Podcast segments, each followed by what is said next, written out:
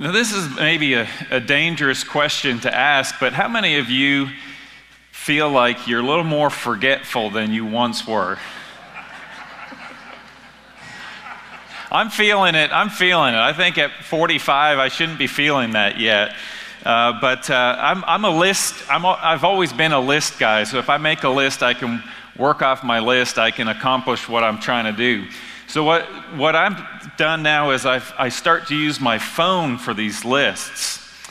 So, uh, like yesterday, while the, the ladies were here uh, turning, turning lemons to lemonade, uh, I was working around the house. So now I've got my phone and I've got my list, and as I did something, I would, you, you don't scratch it off anymore like you did with a paper and pen, right? You just delete it. But the problem is, and Sarah comes home and says, Well, what'd you do today? And I look at my list and there's nothing there. and uh, I don't, it's not that bad. Uh, but uh, man, I forget things. If I don't write it down, uh, if you've been around me long enough, you've heard me say, if I don't write it down, I won't remember to do it.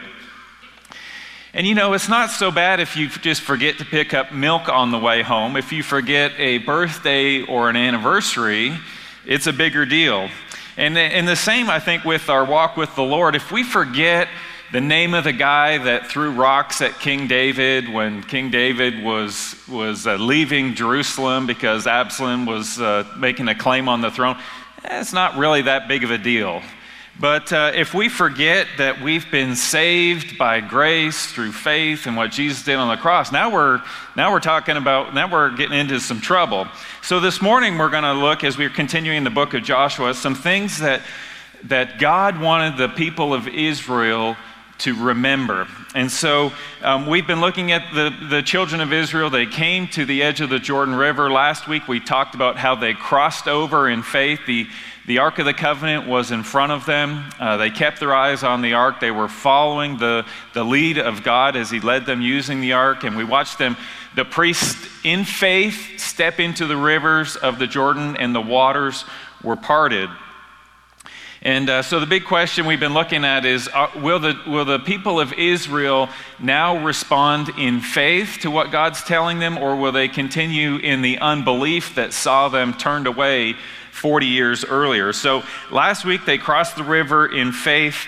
Uh, they had the, the promise of God. God was showing them the way with the ark. And, uh, and now we find them on the other side of the Jordan River.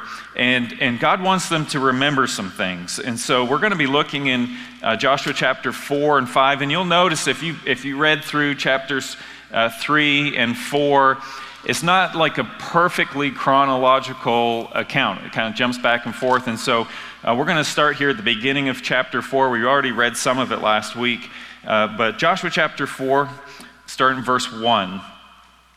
When all the nation had finished passing over the Jordan, the Lord said to Joshua, Take 12 men from the people, from each tribe a man, and command them, saying, Take 12 stones from here out of the midst of the Jordan, from the very place where the priest's feet stood firmly, and bring them over with you, and lay them down in the place where you lodge tonight.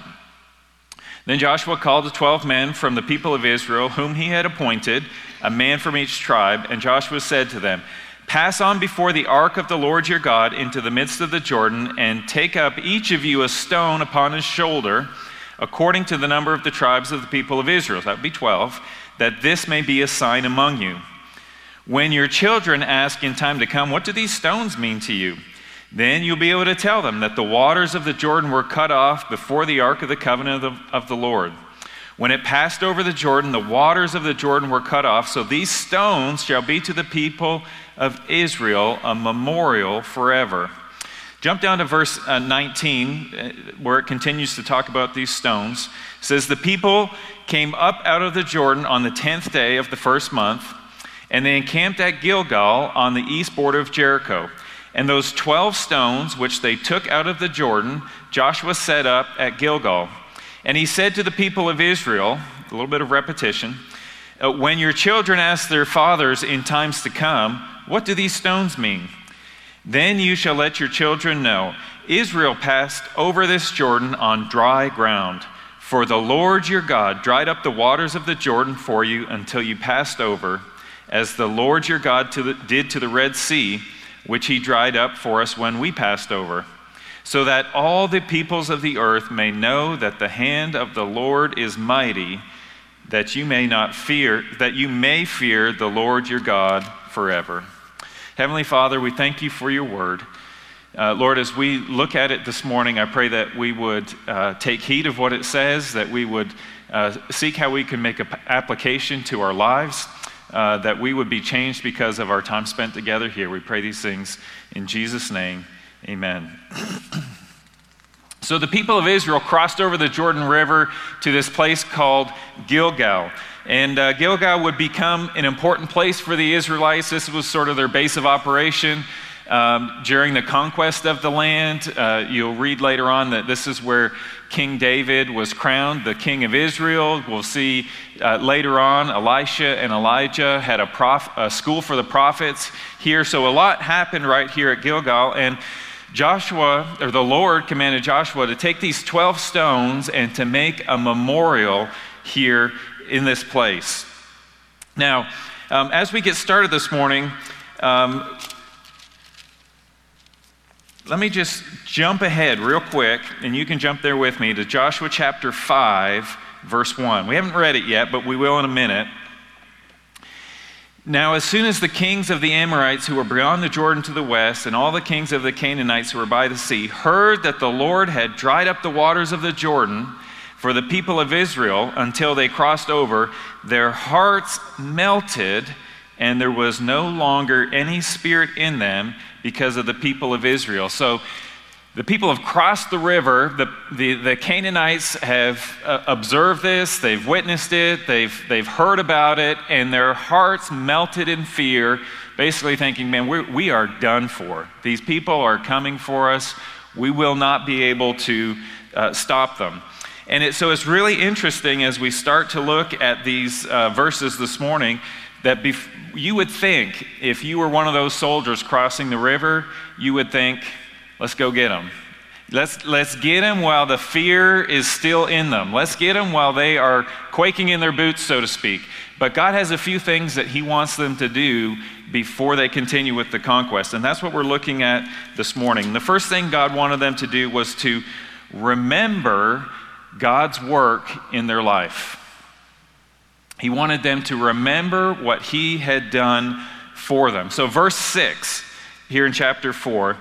Um, this is where, where, the, where Joshua says, Well, when your children come and say, What is this for? Verse 6 says, This may be a sign among you. When you see these 12 stones, this memorial, you should remember the day that you crossed the Jordan River on dry ground during flood season. It wasn't something that you did, this was a mighty work of God, a miracle of God in your life that you were able to cross over the Jordan River.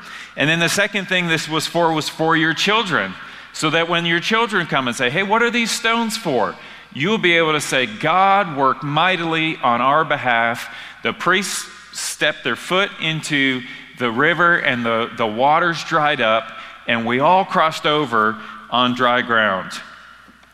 And then the third thing in verse, uh, you, we've got to jump down to verse 24. When your children say, What do these stones mean? This is where God dried up the, the Jordan River, just like He dried up the Red Sea. And He did it so that all the peoples of the earth may know that the hand of the Lord is mighty. This was something that God did. It wasn't something that the Israelites did. This is something that God did on their behalf so that you would fear the Lord your God forever. So that no matter what you were doing in the future, you would remember that God worked mightily on your behalf. And if He worked mightily on your behalf in the past, He can do it again in the future. So let me ask you this morning as we're, we're here together what are significant moments in your life that you have seen the hand of God at work? Now, you probably don't have a pile of stones in your front yard to remember those things, but do you have times in your life where you can look back and say, I remember when God did this? Some of you came in, maybe even most of you came in through that this, this door over here. Um, and when you come in, both walls are lined with pictures. And if you ever stop to look at the pictures, you'll see, I think there's maybe eight years worth of camp pictures, four, four years on each wall. And why do we put those pictures up there? It's fun to go, oh, look how, look, look how small, you know, so-and-so was, and what, what, you know, what do they do? That's, you know, it's kind of fun. Um, but we don't put those pictures up to say, man, we've been doing pretty good. Do you see how many kids we have coming to camp every year? We put the pictures up to remind us wow, look at what God did. Look at the kids that came this year and heard that God loved them.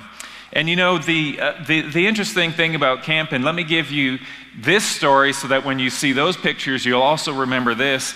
Um, in, in, the, in, the, in the, I don't know, maybe in the two, year 2000, 2010, somewhere in that range, um, lots of good ministry happening at camp.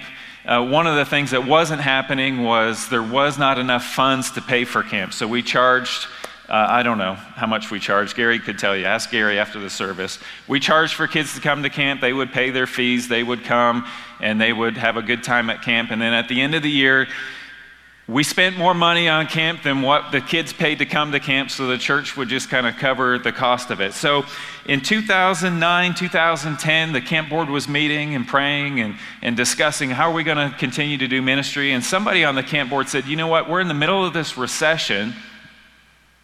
Why don't we offer camp for free and trust God with the finances? So um, they, I don't know, I wasn't there. They talked, they prayed, and they said, let's do that. So they went to the church and said, we think that God wants us to offer this camp for free. And the church leadership said, okay, we're with you. And so we've offered camp for free since I, it was either 2009 or 2010. And we, the camp has been in the black every year since. Praise the Lord. And you say, well, how do we do that? Well, the bottom line is it's God at work.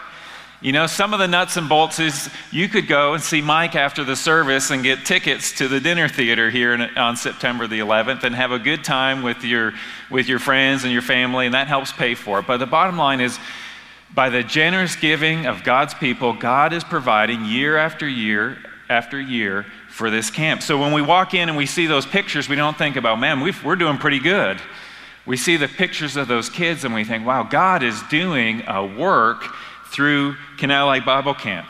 So the, the memorial that, that God had the people of Israel build was not just to say, wow, God is doing a work. Do you remember when God brought us through on the Red Sea? It's not just to look to the past and say, man, that was great, or even, uh, man, I wish we could go back and do that again. But wow, if God did that before, what will He do in the future? And so when, we, when we're reminded of God's work in our lives in the past, then we look forward to what God's going to do in the future. So uh, they crossed the river. Joshua said, We're going to build a memorial. We want to remember how God has worked in our lives. But then he also said to the, wanted the people to remember what God had instructed them to do. And so in Joshua chapter 5, they built the memorial. This was the next thing. At that time, the Lord said to Joshua, verse 2, Make flint knives and circumcise the sons of Israel a second time. So Joshua made flint knives and circumcised the sons of Israel at Gibeath Haaraloth, and this is the reason why Joshua circumcised them. All the males of the people who came out of Egypt, all the men of war, had died in the wilderness on the way after they had come out of Egypt. And we've talked about that because of their unbelief. They were not able to enter the promised land, and so they were in the wilderness for uh, 40 years. Uh, though the people who had come out had been circumcised, yet all the people who were born on the way in the wilderness after 40 years after they had come out of Egypt had not been circumcised. For the people of Israel walked 40 years in the wilderness until all the nation the men of war who came out of Egypt perished because they would not obey the voice of the Lord. The, voice, the, the Lord swore to them that he would not let them see the land that the Lord had sworn to the fathers to give us, a, flan, a land flowing with milk and honey. So it was that their children, whom he raised up in their place, that Joshua circumcised, for they were uncircumcised because they had not been along the way. So, circumcision was the sign of the covenant between God and his people, Israel.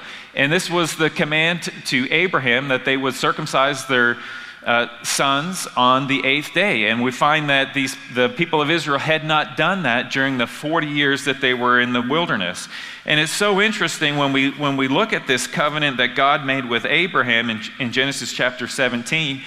This is where the people of Israel were first promised the land of Canaan. And Genesis chapter 17, starting in verse 4, says, Behold, my covenant is with you, and you shall be the father of a multitude of nations. This is God speaking to Abraham. You shall no longer uh, be called Abram, but your name shall be Abraham, for I have made you the father of a multitude of nations. I will make you exceedingly fruitful, and I will make you into nations, and kings shall come from you.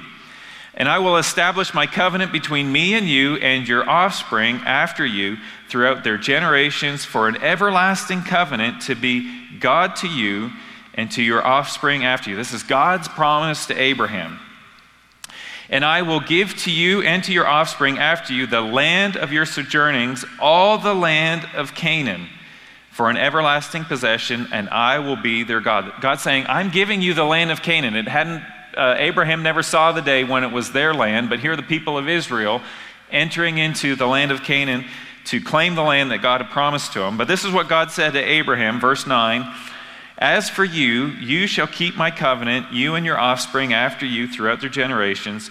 This is my covenant which you shall keep between me and you and your offspring after you. Every male among you shall be circumcised. So, this is, the, this is the promise of God I will bless you, I will make you a great nation, I will give you this land. You are to circumcise uh, all the males that are born to you. And, and so we see that uh, the children of Israel, they are stepping into the promised land, into the land of Canaan, to claim the promise that God had promised to them with a whole generation of uncircumcised men. Kind of a foolish thing, don't you think? The promise of God I will give you the land of Canaan. What I'm requiring of you is to circumcise the, your, your males when they're born. And so here they are, hundreds of years later, saying, Okay, God, we're ready. Give us the land. And God said, But you haven't circumcised your male children. They were, they were moving forward in faith, believing God. Yes, we're going to take the land. But they had this area in their lives that they were not being obedient. And so some might call that hypocrisy, right? To the people of Israel. You call yourselves the children of God, but you're not circumcising uh, your, the, the boys that are born. What do, we, what do we hear today? You call yourself a Christian, but you don't have any more compassion for people than I do. You call yourself a Christian, but you don't, uh, your language is no different than my language. We, we find the people, the children of Israel here, ready to claim the promises of God, but they weren't really dealing with some of the things that God had asked them to do. So the question this morning is what do we have in our lives that we need to confess that we have not been obedient to? We call ourselves Christians. We call ourselves uh, people, members of the House of Prayer. We call ourselves Christ followers. We, we do Canal Lake Bible Camp, and we, we do Wednesday night ministries that we're gearing up to, and the ladies' Bibles and the men's Bible studies. Are there areas in our life, though, that we've just kind of neglected that we need to put, pay a little bit more attention to? God says to the people of Israel as they come into the promised land, I want you to remember the things that I've instructed you to do. So, what has God called us to do that we need to confess and say, Lord, not, I'm not really doing this like I should be? Their circumcision didn't save them. Um, it wasn't. Uh, it didn't give them faith. It just signified we are God's people. It was. It was an outward sign of the relationship that they had with God. Now, similarly, we would, uh, today we don't circumcise for the purpose of a covenant with God, but we, when we, um, when we become a Christian, we encourage uh, believers to follow the Lord in believers' baptism. It is an outward demonstration of an inward reality that's happened within us. Um, and so that is something that we, we do today that's similar to what they were doing. But I think generally speaking, there could be uh, any area in our life that we are, are not yielding to God. We're moving forward in faith, we're moving forward in obedience in, in many areas, but what areas are we just saying uh, we've just kind of neglected and we're not really dealing with? God's calling us to be obedient in those areas. Sometimes it takes a big step of faith to deal with those things that we've not been dealing with. And we see this in, in Joshua chapter 5 here, verse 8. It's the next verse. When the, when the circumcising of the whole nation was finished, they remained in their places in the camp until they were healed. Think about this you are an army crossing into enemy territory, and the first thing you do is uh, incapacitate your fighting, your fighting men. You know, at the very least, they're going to be hampered or uh, not very uh, eager to go out and, and fight in a battle. So you, you have the whole army sitting at home, healing, recovering, resting. This is a major step of faith for the people of Israel who, you know, I don't, I don't know where the Canaanites were or what they were doing, but if you were, if you were in, in their position, you think, man, we are leaving ourselves vulnerable but if this is what God's calling us to do, then we'll trust His wisdom and we'll obey. Sometimes it takes a big step of faith to deal with an area in our lives that we have left neglected. So, uh, where are we not living in complete obedience? What things in our lives do we need to confess and deal with today? God calls us to remember the work that He's done in our lives in the past. He calls us to remember His instructions and the things that we are to do before Him. And then the last thing He calls them to do here on the banks of the Jordan before they go to take the land is to remember God's salvation. And we see this in, in uh, verses 10 through 12 says, While the people of Israel were encamped at Gilgal, they kept the Passover on the 14th day of the month in the evening on the plains of Jericho. And the day after the Passover, on that very day, they ate the produce of the land, unleavened cakes and parched grain.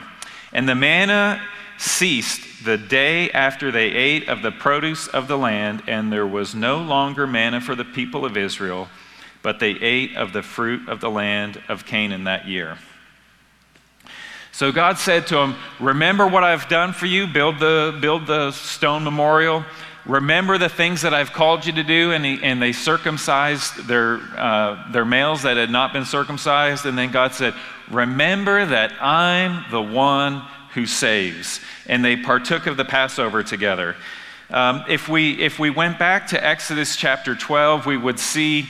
Um, we won't read through it uh, this morning, but we've talked about this before. You could read Exodus chapter 12. What is the Passover? Why did they do it? Well, uh, God was doing a work to um, have the people of Israel freed from slavery in Egypt, and there was a series of plagues that um, God plagued uh, the, the, the nation with. And the final plague, the tenth plague, was the death of the firstborn of every family. And, uh, and so, in preparation for this, God said to the people of Israel, Look, this is how you can be spared. Uh, you, you'll take a lamb, uh, a lamb that's a year old without blemish. You'll bring it into your home. Uh, you're going to kill the lamb. You're going to cook it. You're going to eat it. And everyone's going to stay inside that night. And you'll put the blood of the lamb on the doorpost. And when the, when the angel of the Lord comes that night, uh, he'll see the blood of the, of the lamb on the doorpost and he will pass over that household. And so that's where we get the term the Passover. So it was first um, instituted in Egypt, and God said to the people of Israel, um, let's look at uh, Exodus chapter 12. We'll, we'll, look at a few of these, a couple verses, 25 and 27 through 27 in Exodus chapter 12. This is what God said about the Passover. You shall observe this rite as a statute for you and for your sons forever. And when you come to the land that the Lord will give you, as He has promised, this is where they are. They've just come to the land that the Lord um, will give you, as promised.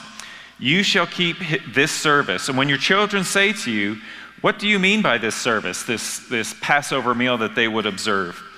you shall say, It is the sacrifice of the Lord's Passover, for he passed over the houses of the people of Israel in Egypt when he struck the Egyptians, but spared our houses. And the people bowed their heads and worshiped.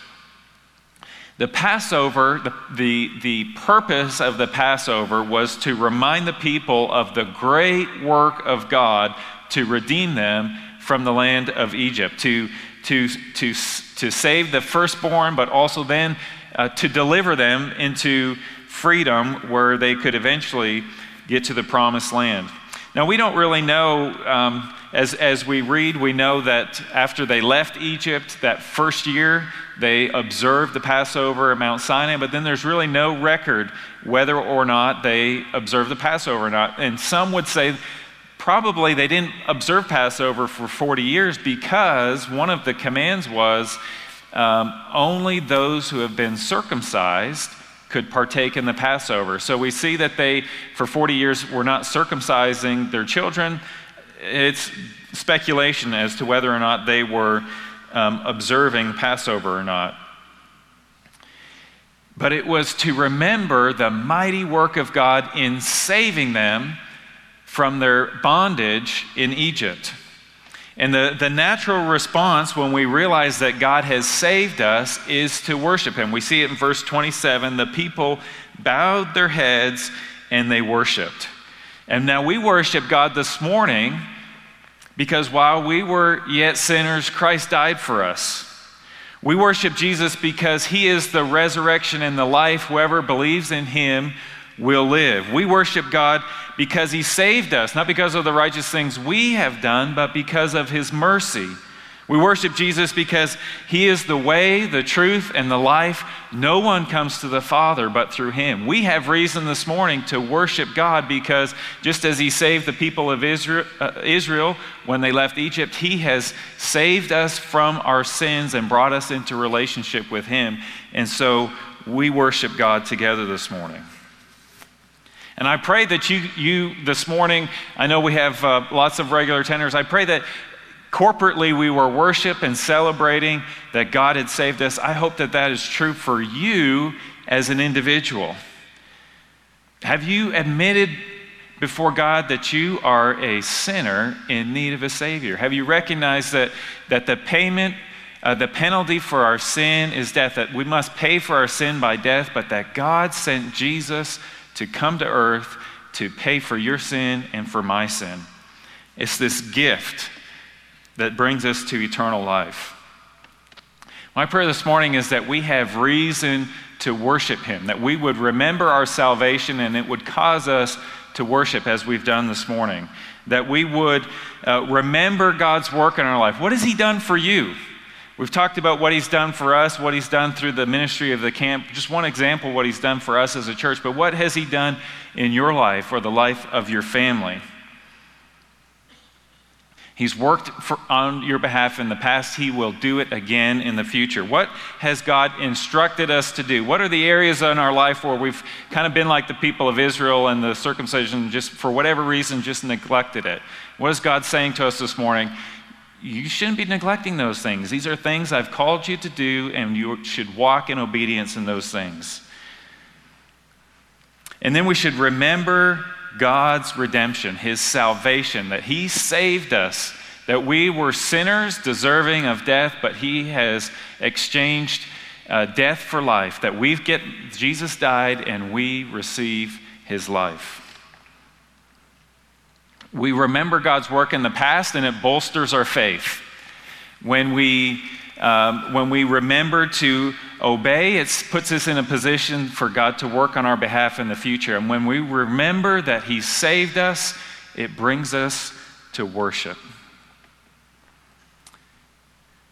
Why don't you bow with me this morning? Heavenly Father, your word says in Revelation, Worthy are you our Lord and God, to receive glory and honor and power, for you created all things, and by your will they existed and were created.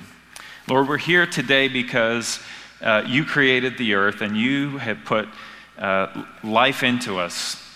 It's your breath in our lungs, is what we sung earlier. Lord, that's, it's true for those who have cried out to you and said, Lord, I, am a sinner.